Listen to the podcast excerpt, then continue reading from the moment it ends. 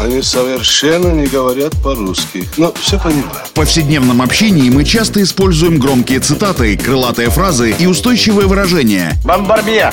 Киргуду! И даже не задумываемся об их истинном смысле и тайном происхождении. Что он сказал? Игра в слова. Настало время узнать тонкости известных метафор и речевых оборотов. Пуль железо, не отходя от кассы. Игра в слова. Александр Барский доступно и легко расскажет обо всем, что может придать новый смысл привычным фразам. Видишь суслика? Нет. И я не вижу, а он есть. Игра в слова. Сегодня разберемся, откуда пошло известное всем выражение «мальчик для битья». Этот фразеологизм используется для обозначения человека, который несправедливо был наказан за чужую вину или регулярно обвиняется в несовершенном проступке. Но было время, когда действительно существовали в прямом смысле этого слова мальчики для наказаний за чужие грехи. Игра в слова. Понятие «мальчик для битья» пришло в нашу речь из Англии. Эту должность держали при английском дворе в 15-17 веках, и называлась она «whipping boy».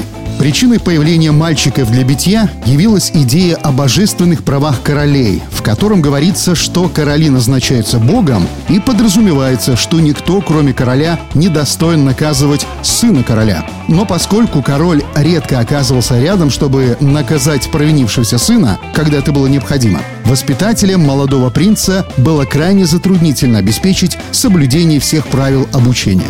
Зато можно было за провинности юного принца наказывать другого ребенка, того самого мальчика для битья, которого пороли, когда принц плохо себя вел или плохо учился. Кстати, мальчики для битья зачастую были благородного происхождения и воспитывались вместе с принцем с самого рождения.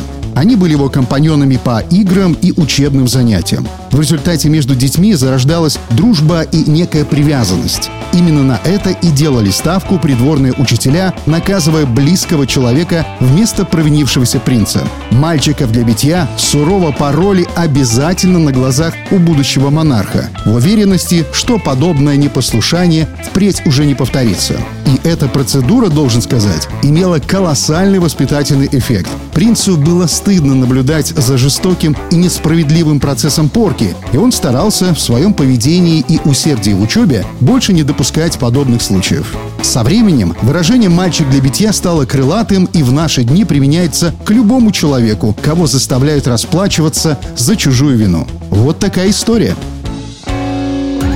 Игра в слова! Александр Барский доступно и легко расскажет обо всем, что может придать новый смысл привычным фразам. Правицапа — это то, без чего пепелац может только так летать. Игра в слова.